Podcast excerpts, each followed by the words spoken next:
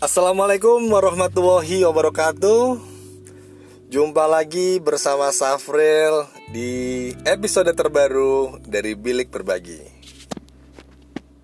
Kali ini saya akan bercerita tentang sebuah drama Korea Yang menjadi favorit saya.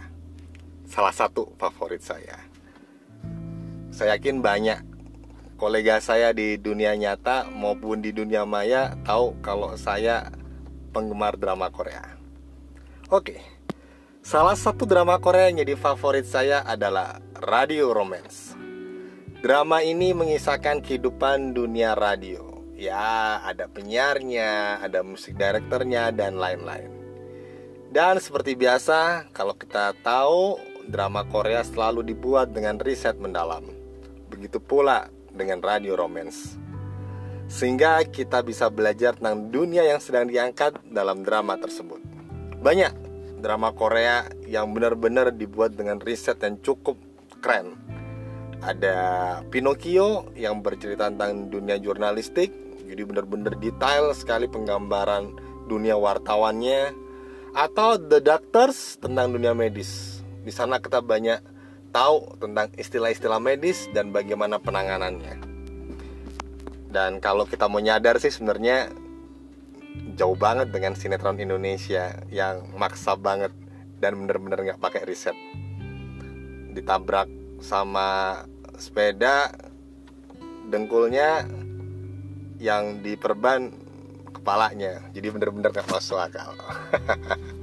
Oke, kita lanjut ke radio romance ada satu quote keren dari drama Korea ini. Gini kira-kira bunyinya. Hanya karena kau tidak menangis, tidak berarti kau tidak sedih. Sama seperti halnya kau tersenyum, tidak berarti kau bahagia. Keren kan? Dalam kan quote-nya?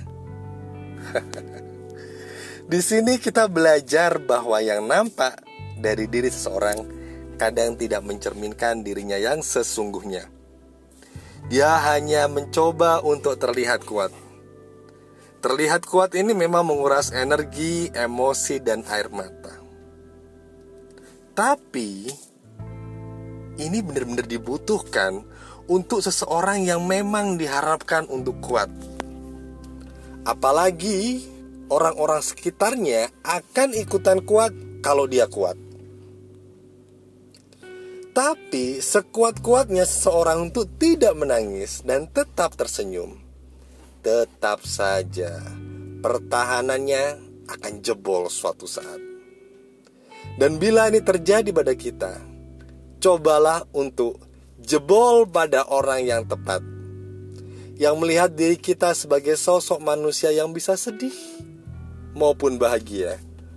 Bukan sosok Superman atau Wonder Woman yang bisa menerima tangisan kita sebagai kekuatan kita, yang melihat senyuman kita sebagai kewajaran kita.